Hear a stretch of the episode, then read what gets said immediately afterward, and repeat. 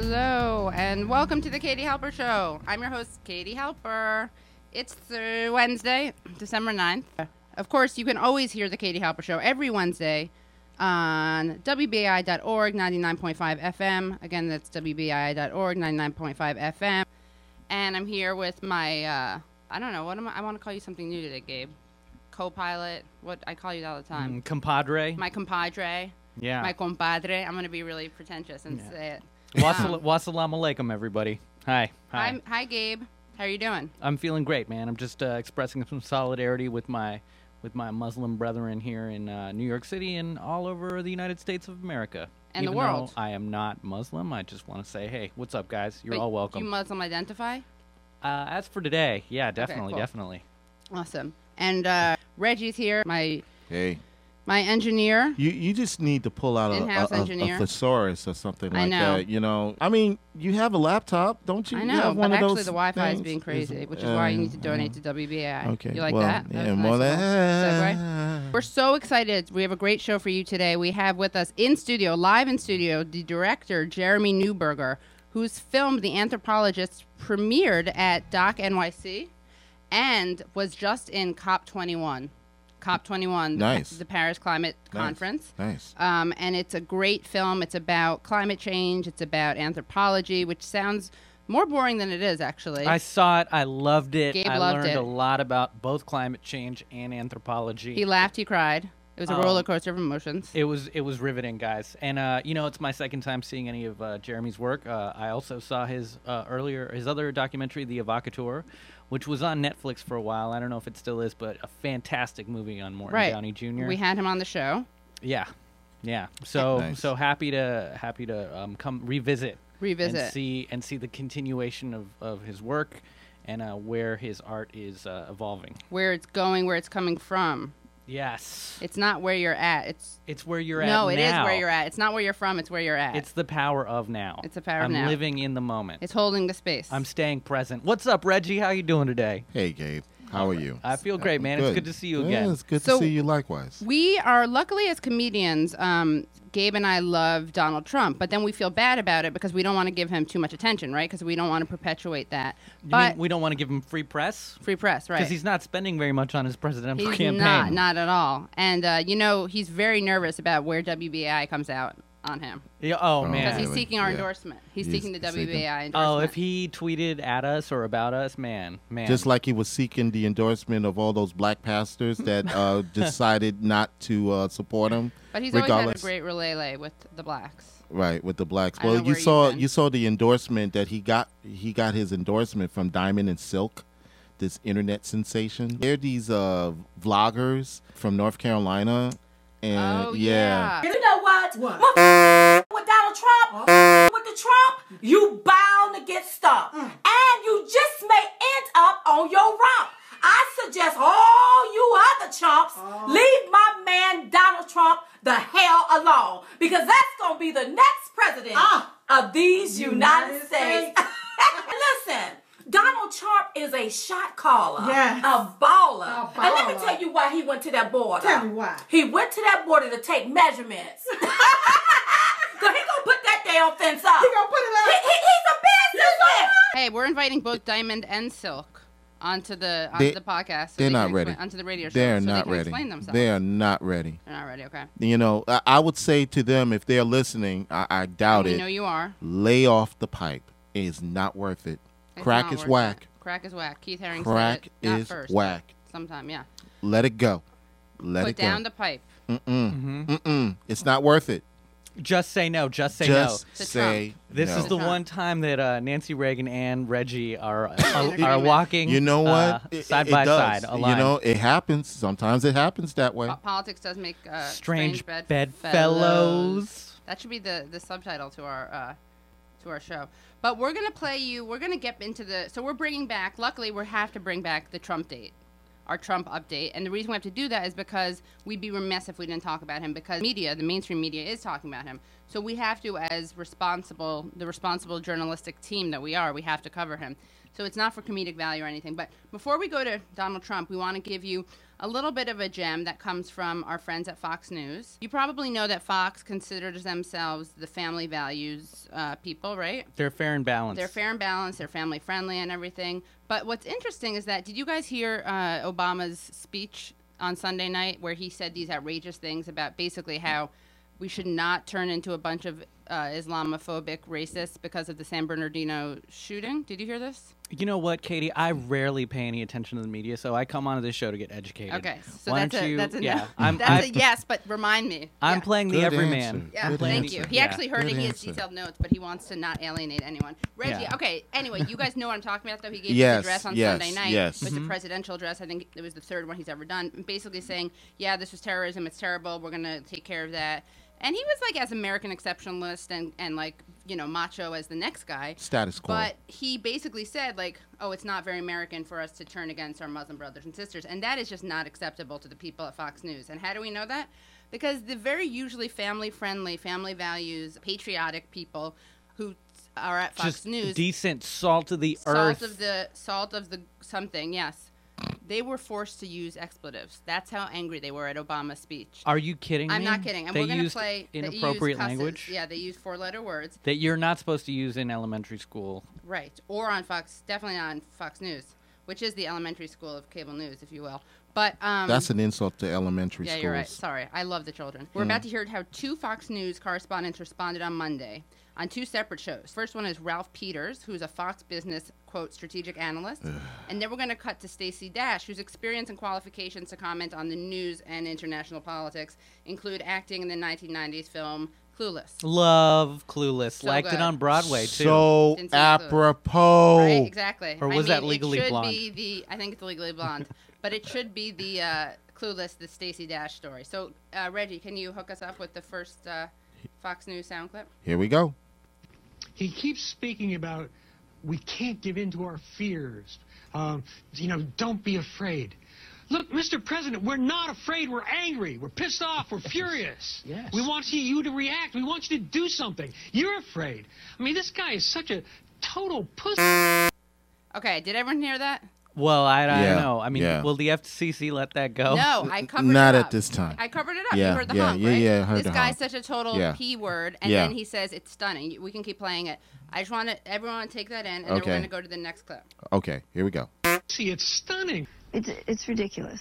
And his speech was an epic fail. It was like when you have to go to a dinner with your parents, but you have a party to go to afterwards. I have no idea what That's she's what it felt about. like. He was just trying to get through it because he wanted to go to this event afterwards. You know, I, I did not feel better. I didn't feel any passion from him, like you said, Andrea. Mm-hmm. I felt like he could give a sh- excuse me, like he, he could care less. He could care less. So and here we have 14 people dead. Today is the anniversary of Pearl Harbor. Mm. Okay? His speech should have had a lot more passion. Mm-hmm. Where is Winston Churchill when we need him? I was looking Dead. around, Okay, and you now, know, I, I feel kind of This bad is the last this, person. We don't have to everyone play it, but I but I just want you to know that the third person speaking was Kennedy, the VJ. Yeah. Um, that's who Fox News has. Wow. She didn't curse, but she did say that she thinks everyone looks like a terrorist, and she blamed Obama for basically her being a racist. Should we play that, or we don't Um, have to? No, I, I think we have enough. Kennedy is conservative. She's a Fox News person. She's yeah. on not. Wow. So did they dust I her thought off? she was cute. So they have a two week um, Too bad, a Kennedy. two week uh, suspension. Okay, all three of them, or just No, those just two? the two of them. I mean, So- Kennedy should be dusted, have a two week dust off period because she's just. I just terrible remember person, her but- from like the wait, was it early '90s? that Yeah. Kennedy Yeah. existed, and now Yeah. she. Okay, okay, okay. Yeah, it was on a Monday. That's how we open. That's how conservatives open their week. Now back to Trump. I want us to play something that's really impressive. You guys, I'm sure, have heard about what Trump said. Just so you're up to date, we want to play you what he said about Muslims. Donald J. Trump is calling for a total and complete shutdown of Muslims entering the United States until our country's representatives can figure out what the hell is going on. You're going to have more World Trade Centers. It's going to get worse and worse, folks. We can be politically correct and we can be stupid, but it's going to get worse and worse. And then what he said during an interview with Barbara Walters. There are many, even in your This own Barbara party, who now. think that uh, ISIS is going to like your rhetoric, that your words are putting us in greater danger. and the worst thing that's ever happened to ISIS. The people in my party fully understand that. They're running against me. For the most part, they have no poll numbers. I'm leading by a lot. They get it. They're trying to get publicity for themselves. You know, when I came out against illegal immigration, everybody fought the same thing. Two weeks later, everybody was on my side, including the members of my own party. Are you a bigot? Not at all. Probably the least of anybody you've ever met. Because? Because I'm not. I'm a person that has common sense. I'm a smart person. I know how to run things. I know how to make America great again. You heard it here first, guys. Donald Trump, not a bigot. You know what he is? He's an American. He's an who's- American who wants to make America great again. Yeah, that's it. He's But- actually not only is he not a bigot. Do you know this? He's the least bigoted person probably Ever. That Barbara, no, not Ever. ever. He's he doesn't hyperbolize. Reggie. Oh, he didn't- The oh, least oh, bigoted person that Barbara pardons. Walters has ever met, probably. Probably. It's not very like Trump to say probably. Did I'm he answer the question about ISIL? He's the worst thing that happened to them. I want to bring up our uh, our next guest, who Jeremy Newberger, who's here to talk about his film, but we're not even going to talk about the film yet. We're going to talk about something else because Jeremy Newberger, kind of like Trump, is a Renaissance man. You know, because you know Trump goes after the Muslims, the Mexicans, the blacks, the women. Jeremy Newberger himself is a Renaissance man because he's not only a filmmaker who's going to talk to us about his film The Anthropologist, which played at COP21 this week, but he's a very accomplished tweeter. Can you tell us about this tweet? And welcome so much. And I'll give you a, a more pro, a even proper. I should say Happy Hanukkah. Oh to- yeah, Happy Hanukkah. Hanukkah, oh Hanukkah, come light the menorah. Let's have a party, we'll all dance the hora. to Jews and pyros everywhere. Yes. Uh, Fine line between the two. you know, the other night when I heard what he had said about Muslims, I, like anyone on Twitter, just said what I was feeling, which was, as a Jew, I feel that we're obligated, Jews, to speak out against Donald Trump's bigotry. Uh, if you've ever, you know, watched a Holocaust film, seen Schindler's List, been to a museum, you hear Leni the words Riefenstahl. never again. And it's when someone wants to discriminate against an entire religion, that's a never Right. again moment. Right. And uh, and I got a lot of retweets, and that sounds stupid to people not on Twitter, but if you're on Twitter, the retweet is the lifeblood of Twitter. It is. It is. It's the um, blood libel, lifeblood. Just kidding. No, it's the lifeblood. It's it's an endorsement. It's basically when you're saying, "Oh, that's a good thing to say." Right. Yeah. And uh, Where do people find you on Twitter in case they want to in case they want to see this? yeah, if for you want to feel my vibe on Twitter, it's Jeremy Newberger. Jeremy Newberger. Okay. What's your real name? That's obviously your stage name. Did you get any flack for your tweet? Oh my lord. I think I united the people that hate Jews with the people that hate Muslims. That is so beautiful. because after you tweet, people respond immediately. And I was getting like you know vicious imagery of you know the old uh, Holocaust Jewish character, Right. And I was also getting you know how dare you tweet when Israel is killing Palestinians? Oh, nice. And it, the people that sort of they converged in their Right. hatred at me. Uh, oh, got it. That's beautiful. So you brought together the Islamophobes and the anti-Semites. I'm a uniter. You are a uniter. Isn't that a Hanukkah miracle? Yeah, Isn't that a Hanukkah miracle? It's great. I, I wish we had some Hanukkah sound effects. It's a funny feeling to all of a sudden be the like the subject of an attack. What I did realize or notice from the, the Trump crowd was uh, people sort of calling me out on my uh, sort of what would you say uh, chutzpah, my chutzpah, or as Michele Bachmann would say, chutzpah. right? Uh, for not sort of also calling out Israel, and then I would Oh, click my on. My lord. But wait, then I would sorry. click on their uh, Yeah. Twitter account, and I would see white Aryan, white power. I was like, wow, these guys care about Israel now.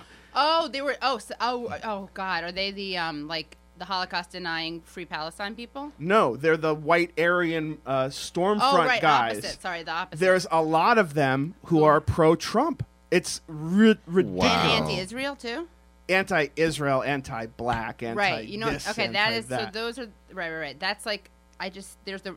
They're basically the other side equivalent of the Holocaust denying pro-Palestine people who Yes. totally discredit. I'm a pro-Palestine person.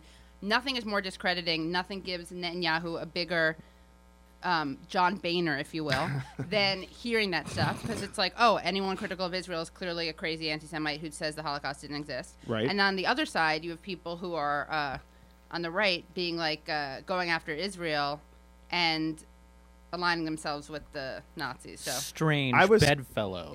yeah, yeah, that's our theme. the theme Dun, dun, tonight. dun. I was Yeah. completely surprised. I mean, at first off, I didn't realize there were that many white Aryan Trump fans. I mean, I watched The Apprentice. Who else are they gonna like? Yeah, man. I mean, they all watch TV.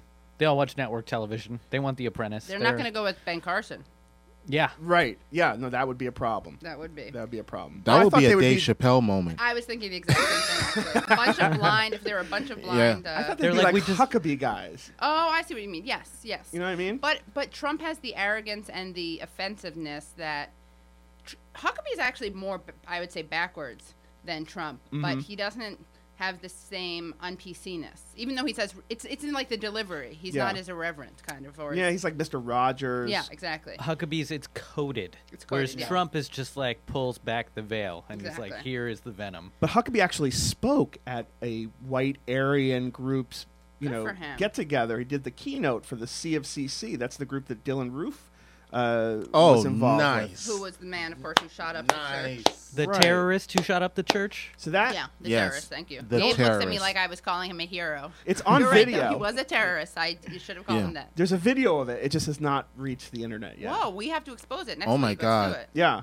Well, That's I crazy. got to find that video. Oh yeah, my you God. Do, you do. Well, now you're going to be held up to quite you know you you made, you made the promise on the Katie Halper show. So Right. if you don't, you make it. You know, Yeah, your d- legs are going to be broken. Definitely tweet out the link. Yeah, tweet Yeah. It. we'll come back next week and do it. But I wanted to also show you now. I don't mean to brag, and I feel a little bit uncomfortable saying this because here I am with Reggie, who is black, and Gabe, who's Mexican, and I feel like you guys. It's I'm envious of you because you get a lot of attention from Trump, and I, as a Jew, feel neglected. But while we don't have anything quite as good as what you guys get in terms of being called the blacks or rapists, and he certainly isn't doesn't want to ban our people, the Jews, from the country. He did get a little bit like fun and, and stereotypical at the Republican Jewish Coalition. Just a little fun. Just a little fun where he spoke Thursday. So we're going to just play you a little clip of that. I'm a negotiator like you folks. We're negotiators. Do you want to renegotiate deals? We, some of us renegotiate deals. I would say about 99.9. Is there anybody that doesn't renegotiate deals in this room? This room negotiates. I want to renegotiate this room. Perhaps more than any room I've ever spoken to. Dude, he's Maybe more. killing. He's killing. It's yeah. okay. He's also nervous. No, I've, I've been called on that a couple of times too. You're not going to support me, even though you know I'm Listen. the best thing that could ever happen to Israel, and I, I I'll be that. And the re- I know why you're not going to support me, and you know you're not going to support me because I don't want your money. You don't want to give me money, okay? But that's okay. You want to control your own politician. That's fine. Good. but I will tell. Think about that, folks. Think. I understand. Hey, I, five months ago I was with you. Who was better than me? Who is better than me? I gave $350,000 to the Republican Governors Association. I never even got a letter of thank you.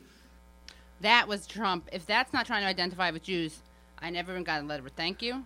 I didn't get a call. I heard nothing. Zip, zip bup, mm-hmm. bupkis is what I got. The one thing that can be said about Trump is that through his manic state, Yeah. there is truth coming out by accident. Oh well, that's funny. He actually said at the Russian Yeah. Jewish Coalition, uh, whoa, Republican Jewish Coalition, he actually said, What's up, that- Communist Katie? I know, thank you for we're gonna get to that. But he actually said that in terms of Israel and peace, he said, I don't know that Israel has the commitment to make it in terms of the peace process, which I, of course. Like wow, he's criticizing Israel, so that got him a boo or crickets or something. But no one would say, not a single Republican or Democrat would ever say that. And this is a moment I have to admit where I'm like, okay, I kind of like that Trump is going to say something that's totally unsupported. Uh, He tells it like it is sometimes. yeah, he does. And then he tells it like it isn't. yeah, exactly. Let's see. We're going to take a quick break, a quick musical break. We're going to play a Dar Williams song. And it's Mm. because Dar Williams uh, is coming on our show December 23rd. Cool. Al- Also, she did the music for The Anthropologist, which is the film that we're going to be talking to Jeremy Newberger about, his film that premiered at Doc NYC and that is also go that was also at COP21 this week. So we're going to take a short musical break, then we'll be back with Jeremy Newberger, and we may have a very short, um, brief update live from Paris. So here we go with Dar Williams.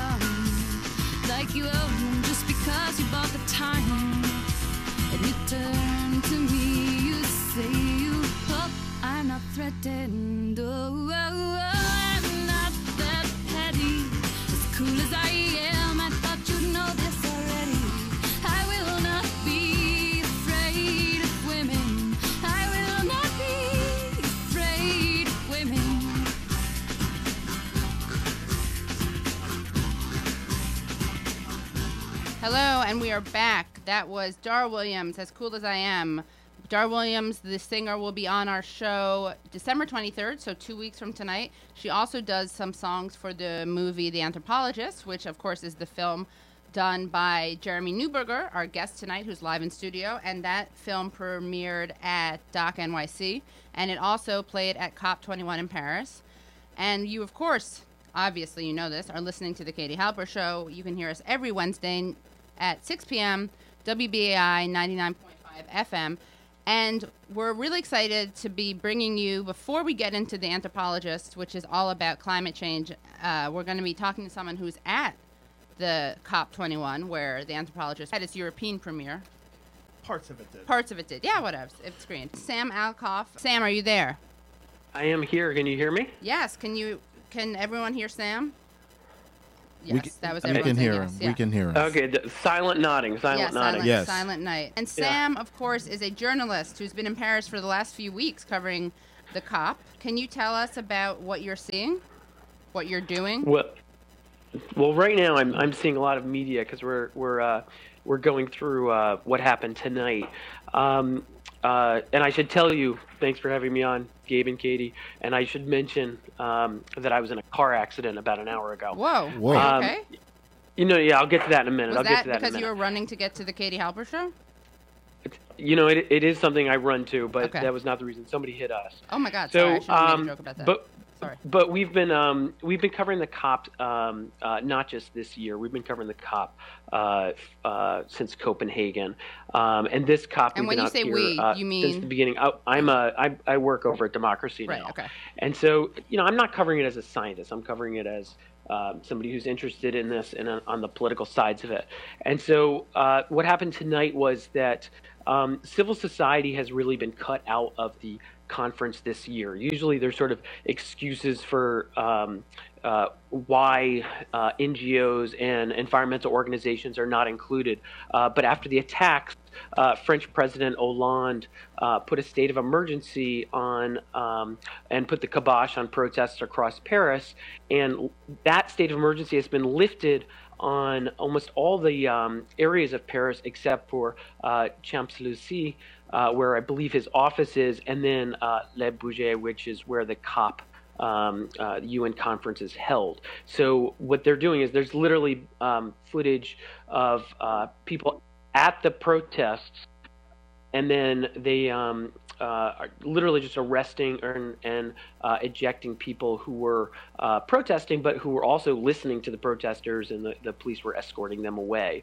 And so that's sort of the political climate. And then today, hundreds of um, groups from uh, Greenpeace, Amnesty International, uh, Friends of the Earth uh, finally had enough, and there was a demonstration with hundreds in the middle of the COP where they basically are rejecting um, the the draft text that was released, saying it's not nearly enough, and um, uh, calling for um, a much more ambitious uh, agreement.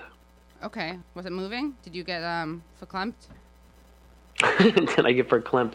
Um, yeah, I mean, I think that what's interesting is is that um, right now the United States is, is has been pitching that they are um, part of a, a newly announced high ambition coalition, which they're saying is uh, the majority of the countries, and they are um, uh, taking climate change seriously. They want to have a binding agreement, and they want to uh, really push this forward. And they're really trying to pin the blame on China and India. And I think whoever came up with High Ambition Coalition, they're saying it's the negotiator Todd Stern. You know, the the, the abbreviation for that is hack. And so either a Ah. hack came up for that, or if people are going to be hacking as they cough out from all the smog from uh, climate change over the coming decades, because I think it's a lot of uh, lipstick on a pig, if you will. Or it lends Um, itself beautifully to a rap song.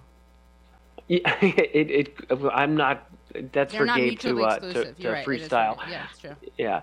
So, um, and what what that means is is that uh, the the United States is doing what it always does, which is it um, it has good rhetoric on this stuff, but on the reality, it doesn't come through uh, with what's needed on money and with ambition.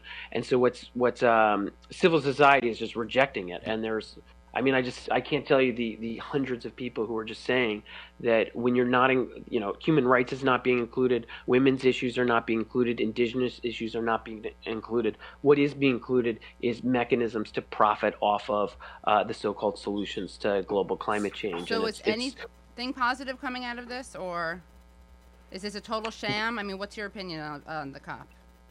Katie, have you ever been to Paris? There's cheese here. It's like really nice. Yeah, and Nutella. Um, I, I like the Nutella. Yeah.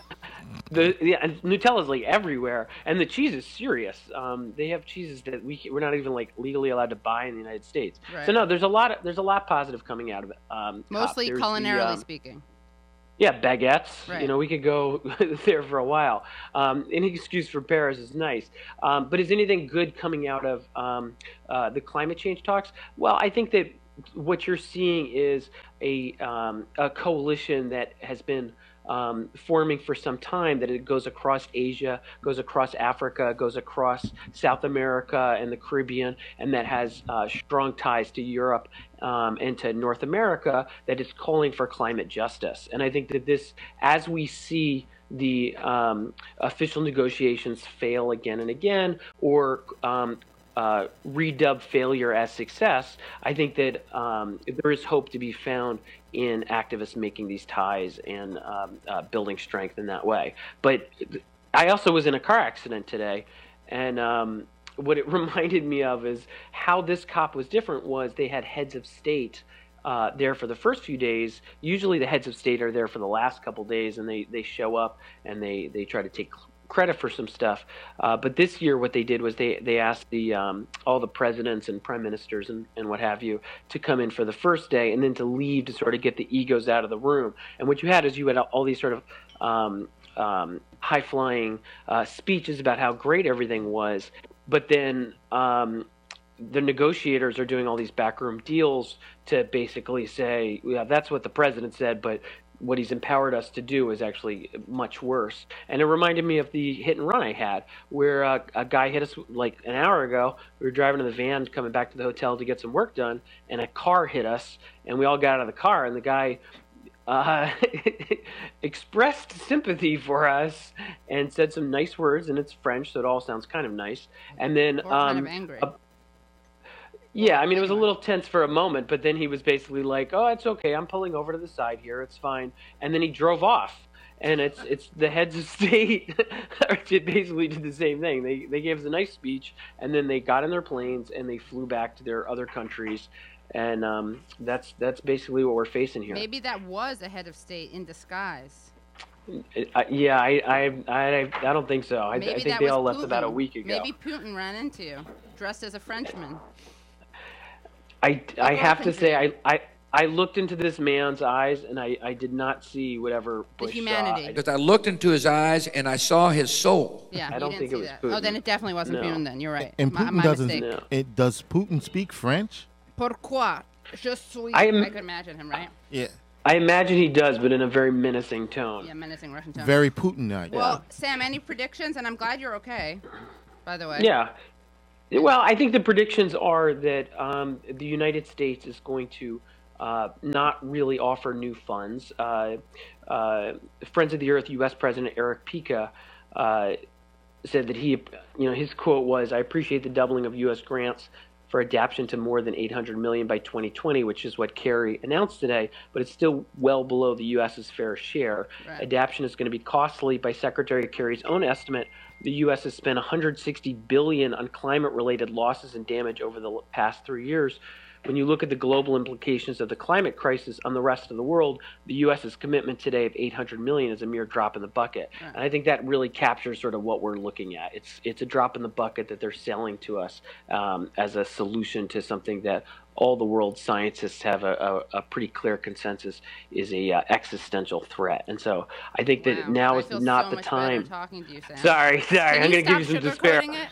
Yeah. Well, we- I, well, I think so- I, I think the key. The, I just the one last note Yeah. I would just leave on is I think the key thing is is the politicians are not going to get us out of this. Right. And Bill Gates, uh, you know, the Times is, today is trying to sell us that Bill Gates is using his Rolodex to get us out of this. This is there's not a Zuckerberg solution to this. There's not a Bill Gates solution to this. There's not an Obama solution to this. What people really need to do is they need to get out in the streets and get engaged and get involved in this because uh, it's it's our own goose that's going to get cooked. Nice. Okay. Well, thank you. And next time, maybe you can give us a more realistic view, not so, um, you know, po- Pollyannish? yeah, not so Pollyannish. But we Well, are. I- this has been Sam Alcoff, uh, an amazing journalist, uh, and also with the you may have heard of them, the show Democracy Now. And he's live in Paris, and we'll talk to him again. Have him in the studio. I just committed you. And now I will. I will also moonlight as a chef delivery person, and I'll bring you back some French cheese. I don't. Okay, yeah, we'll talk about it. I, I, I don't like stinky cheeses, so I'll have to talk, go over this I like with you. stinky cheeses. Uh, Reggie will take it. But um, thank you so much. And now we're going to talk to Jeremy Newberger about his film, The Anthropologist. And Sam, listen along, and you know, you can we can have a debate next time you're in town over just how quickly the world is going to go up in flames. Okay. Thanks, Okay, Sam. take it Sam easy. Alcoff with Democracy Now. Bye. You know what they need at COP21 to What? help with the negotiations? What? a Sam Donald? Trump. Oh my God, they do. He is the negotiator, right? You just need, yeah, so you're he totally says. True. You're totally right. Well, that was an interesting update from Paris. We are back on the Katie Halper Show with Jeremy Newberger, who is a not only a, a famous tweeter but also a director, and he's done several films, including The Evocateur about Morton Downey Jr. And his latest film premiered at Doc NYC, and also parts of it were screened at the COP21. So, can you tell us about this film, The Anthropologist? So the anthropologist is a documentary that we just completed, as you said, premiered at Doc NYC, and we showed some scenes at COP21 this week. And it follows two anthropologists. One, Margaret Mead, who's maybe the you know, most famous anthropologist, and another, uh, Susie Crate. Uh, she's a professor at GMU, and George Mason University? Yes, and both women took their daughters to work, so to speak. And our film takes a look at how Susie and her daughter Katie, who at the beginning of the film is 12, uh, travel to these different places in the world where indigenous people are on the front lines of climate change. Uh, Margaret Mead and Susie have similar kind of uh, interests in examining how change affects people and you know Susie's focus being climate change, uh, and I think it's like the best way to describe the film is it's kind of like a mother-daughter relationship film set with the backdrop of climate change. We also have, we can play the trailer. In a world where climate change How long has it been like this? only affects people far away, That tide washed away the houses. That guy's gonna lose his home. I'm gonna lose my home. And only scientists Sea level rise is being measured. know how bad it's going to get. The big water crisis will be in 2030. One girl will embark on a journey with her mother What? I'm gonna be on an island with no electricity for Christmas. That sucks. in the shadow of a legend. We need today to know about change. My mother was Margaret Mead, the best known anthropologist in the world. To answer the fundamental question if we can't stop the change that's coming, will we be able to change ourselves? The Anthropologist. Trekking soon to a theater near you. You know, when we set out to make this film, we were looking at anthropology as this cool social science that examines how people adapt and change. We did a film back in 2008 called The Linguists, uh, which was similar about the, the loss of language. Uh, we, we kind of like these stories that are character driven, that examine how cultures are disappearing and how the world is changing. Our film is not saying, this is what we need to do to stop climate change and you have to petition this you know politician. And in 50 years you know you have to reduce your carbon footprint. It's not that. It's here's people that are experiencing climate change today. And through the sort of eyes of an anthropologist who studies people the indigenous people that we meet in these different places around the world are showing Susie how the tide is now closer in, how their houses are- gone, how the ice underneath the ground is melting, and how the glaciers are no longer where they used to be 20 years ago, and everything's changing really, really quick. And how are people adapting? It's actually kind of an interestingly optimistic view in a way because I, I was struck by this. And when I saw the film, you and your two Mm-hmm. co directors, right? You traveled to Peru, Kiribati, Siberia. Siberia. Mhm. And I, I wrote down some quotes from the film. At one point, the main scientist you were following, says, Susie. Susie says, "I don't really think we can change the world. I think that we change, and that and that that changes the world." Mhm. It almost made it seem like this was a natural process of adaptation. I guess I'm used to seeing very policy-based critiques of the environment, and this is al- almost more about how this is kind of like something we always do. We always adapt to it. But I'm sure that she's not making the point that we don't need to have policy changes. No, she's not making that. Uh, I think w- the the point, the broader point from the film is look how people are dealing with climate change right now, and whether you believe in what causes climate change, this is what we're going to be dealing with here in the first world very soon. And, and I think that's the, the broader point of the film. Uh, you know, these people can give you some real perspective on what happens when, you know, what you depend on is no longer there. And what was it like being in Kiribati? Let me correct you. So Oh, yeah, if you ever go to Kiribati, they won't look at you funny. Okay, it's, yeah. It's spelled Kiribati, but it's pronounced you- Kiribati. really? Yeah. That That's is- the first thing you learn when you get there. That's the one reason that they're going to know I'm not a native, because if not, I pass. But Yeah, well, you know, their island has been so besieged by like Seventh day Adventists and Mormons and other people that might look a little bit like you. Right. Uh, that, you know, maybe they're they're used to it. But it's like a series of uh, small, skinny islands, Kiribati. And uh, they're getting skinnier as the, the ocean gets higher and higher. it's so weird because watching the movie, you're kind of struck by how gorgeous it is, and it's almost it's almost antithetical to the crisis that's going on. it's beautiful. It's a paradise, and I would tell everyone to like book travel there immediately. Right, you know, for your vacation before it's right? gone. Uh, what it's like, uh, you know, you could see how the cultures. Uh, not only are the is the tide being chipped away at by the oceans, but the culture is as well. Uh, people that used to depend on taro and coconuts and uh, f- you know the fish from the ocean, they're now getting like uh, six month old uh, canned goods from Australia and from Fiji. Uh, you know because the the trees that they counted on are no longer functioning. So you could see like what probably once was a place that everyone depended on the fish from the sea and you know climbing the tree to get the coconut. They're now dependent on you know the shipment coming in from you know the closest mainland. Uh, so that's a little depressing, but you get there and it's a beautiful you know it's like your your beautiful beach vacation paradise. Uh, you know, we traveled from the main island, Tarawa, to a, a smaller island uh, called Abiang. And Abiang has, you know, no electricity and no power. So it was it was a challenging place to be, both as a filmmaker and also, you know, used to your creature comforts Right. like, you know, a flushing toilet or whatever. Right.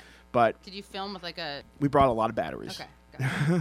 we went to this huge church that's on the island because, of course, when you go to a place where there's no electricity, there's still a gigantic Right, church. you got to. And it was Christmas and Hanukkah at the time we were there. Big Hanukkah celebration. I was told by the priest that I was maybe the first Jew to ever go to Abiang. I, I can't prove that, but uh, being a uh, practicing Jew who likes to light a menorah, I brought a bunch of like memorial candles that I had found at like a gift shop, and I made a makeshift menorah. And that while I was in Abiang, we celebrated Christmas. I said the blessings, and, And my, you're welcome for Jesus. I Yes. hope you reminded them. right, and and my mom was very very impressed with that. She still brings up the Hanukkah in Abiang. Oh my God, it is another Hanukkah miracle. Right, yeah, Um, good theme. It is the theme that, and what was the other one? Strange Bedfellows. Strange Bad Fellows. Yeah. Uh, it, that's Israel in a nutshell, thanks to the Christian Zionists. just to tie that up in a bow, the the church wants everyone there to be prepared to leave. Okay. So, uh, you know, one of the sort of strands of plot going through our film is Susie's heading to this island to meet with the priest to discuss why he won't let a nun who teaches about climate change talk to the people of Abiang. Right, I remember that part. And so, what can you tell us about that? Were you shocked? Was it? Did you have to use self control not to like shake him? Well, you know, I, I try not to cause international incidents. Shaking the like head of the church while you're there that might be bad. But uh, and And also these people, there was a history of cannibalism in the island, so I Oh, didn't want to like stir that up. yeah. Uh, but Stir the pot. without spoiling the the film, I could tell you that Susie sits down with the priest and confronts him directly about that. So your audience could watch the film and, to find out. you know find out what yeah, happens. What happens. Yeah. I'm also showing a film this Monday. Which I saw and loved. Thank you. Did you hear that? You guys, the director of The Anthropologist, one of the directors, and the vocateur and the linguist just said he saw and loved it. That's going on the blurb. It's called Commie Camp. This movie that I made, Commie Camp, is about the legendary summer camp, Camp Kinderland, which was founded in the 20s by, you know, radical secular Jews uh, of the socialist persuasion. And it still exists. I always forget to say that because people then ask me. But I went there. My mom went there. My grandmother went there. Paul Robeson visited. The grandchildren of the Rosenbergs went there, and Right. we had their son, you know, Robert, on. So this is going to be at the um, Anthology Film Archives, 7 p.m. Monday. Anthology Film Archives, Commie Camp, it's called, and it's part of the Flaherty NYC. And then we're going to talk more with Jeremy Newberger, co-director of The Anthropologist. This is Camp Kinderland.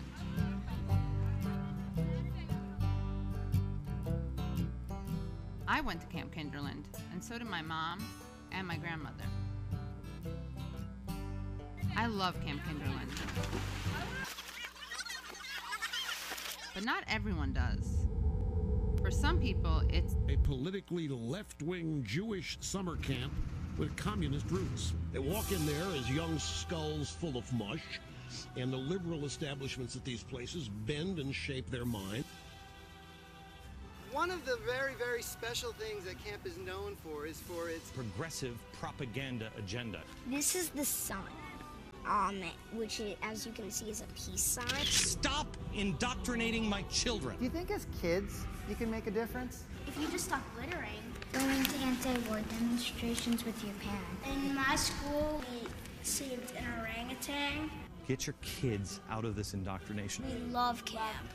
our republic will be lost. If we wouldn't go there, we would be lost. In order to save the children and the Republic, there's only one thing for me to do. I'm going back to camp. I know um, the word for cream cheese.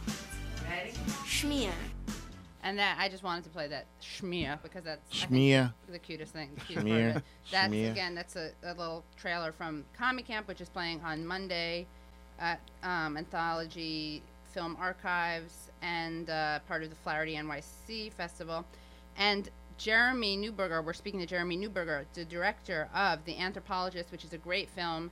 And you can find out where that's playing next at theanthromovie.com. Again, that's theanthromovie.com. It's really great. It's beautifully shot. It goes to Kirbasa, Kirbasi, Kilbasa, Kilaba, Kilabasa, yeah, Kil- yeah, sure. Kirbasa. and it's You never saw such a place in Kilbasa. Exactly. And Peru and Siberia, and it's just sh- they just showed parts of it at the COP 21. Did this make you depressed making this movie? It didn't make me depressed. People have to adapt. People Right. have to move on or live their lives and figure it out. And I think when you encounter indigenous people, they're not sort of sitting there waiting for, you know, violins to play and poor us, they're sort of they're working on what their next move is. So I I like to kind of soak in the optimism of people's wherever we go with our films. And uh, it wasn't like a, a state of depression. When I watch the film, I'm not depressed. I think I'm I'm hopeful that we can learn from the people that we've encountered in these different countries. And what is Margaret Mead's daughter? Because again, the film follows kind of two Anthropologists. two anthropologists. Margaret Mead's daughter, Mary Catherine Yeah. Bateson, uh, is also an anthropologist. Right. And she was dragged along by her mom into the field. And she gives a great kind of overview that helps you understand Susie and Katie's very real relationship, which plays out uh, in the film, uh, and what it's like to be sort of brought into these situations uh, as a young kid. And you watch Katie grow up in our film from age like 12 to going off to college. It's like the, the movie uh, Boyhood or something. Right. She's a real kid. I mean, and she grows up and she matures and she changes in the film, which is really fun to watch. And then yeah, I won't give away what happens at the end, but it's a normal trajectory. That's not the most. That's not the real interesting. I mean, it's nice to watch her um, and the relationship with her mother is. It's funny because it's like the normal things that mothers and daughters go through and like rolling their eyes at each other, and she Right. makes fun of how bad her mom's badly her mom speaks the language or whatever. But it's just like in it's everything the normal stuff. It's just in the context of visiting countries that are like going underwater as we right. speak. I think with all our films, we try and approach, and similar to how you approach your films, a, a very human level. You want to interact with real people, experience what their real life experience is. I have to say, in full disclosure, I was able to sit through this even though I have a kind of charged relationship with Margaret Mead because my father told me recently that um, she yelled at him and, and shook her cane at him when he went into the anthropology lab instead of the biology lab at Columbia when he was just starting out as an That's so cool. I had a similar experience with Jane Goodall. Really? What yeah, happened? I was at uh, the World Economic Forum in Davos, and I was having a cigarette at the time. I was a smoker, and she was like napping on a bench, and she like got up and scolded me. But what you did was worse than what my dad did. Yeah, my dad was just lost. You were smoking. So Right. Go Jane. Go right. Jane Goodall, yeah. Yeah. And no, I was the villain in that story. What's the next project for you? you know, we have a couple different documentaries that we're working on. Uh, one uh, we've released a trailer for. It's called Detected. It's about a bra that detects breast cancer. So you know, stay tuned. Uh, IronboundFilms.com. We'll, we'll let you know where that film is at. And how long have you guys been working together at Ironbound Films? Daniel Miller, Seth Kramer, and I are the three directors at Ironbound, and it's been you know 15 plus years together. You know, our fifth film together at this point. And how'd you guys meet? Jewish Sleepaway Camp. That how's that Good segue. circle, right? Can I say something about Yes. your film? Yeah, oh sure. Which course. I loved. I, I think I said it before, but the uh, I went to Jewish Sleepaway Camp, and after watching your film, I felt like my Jewish Sleepaway Camp was like a bunch of posers. I Because mean- your camp like goes for it. Yeah, we really do. We keep it real. I felt guilty about like every color war we did. Oh yeah, because of course, my, at Kinderland we don't have the color war. Did you go to a summer camp, Reggie? Or I Jewish went- sleepaway camp? uh, no, I, Maybe I not went- well, no, no, not that. I, I did go to a day camp. Okay, though. day camp. So, did you guys do the um, color wars? Which is Oh, a really scary name when describe- you think describe- about it. yeah, it's yeah. just red, green, blue. Yeah, we did that. So We my did camp, that. of course, would not have like war based on color Oh, or any random competition. Right. So we have the World Peace Olympics. So the teams the year I filmed are Jews for Racial and Economic Justice, Mhm. Greenpeace, the Highlander School, and um, Center for Constitutional Rights. I was gonna say, I was those. gonna say the Sierra Club or No, CCR, Center for Constitutional Rights, Okay, which where all right. Rachel Meeropol is a lawyer, Okay. um, the granddaughter of the Rosenbergs. But uh, Jeremy, we are so glad to have you on. We want to have you on again, talk about your next film, maybe just talk about tweeting, about Muslim-Jewish relations. Uh, yeah, anytime. And, um, guys, make sure you go. You want to support this show, right? So you can hear really cool things like this. So go to give to WBAI.org. That's give to WBAI.org. Number two, you can get really cool things. Um, again, we were talking to Jeremy Newberger, who's filmed The Anthropologist. You definitely want to check out. It's been getting rave reviews. Uh, Doc NYC screening, uh, the COP21 screening, pretty big deal. Um, and Commie Camp, check it out this Monday. We'll be back next week. We have Dar Williams, the folk singer, on December 23rd. And check out the Katie Halper Show on iTunes and SoundCloud. And make sure you support and give to WBAI. We will see you next week. Thanks. Bye.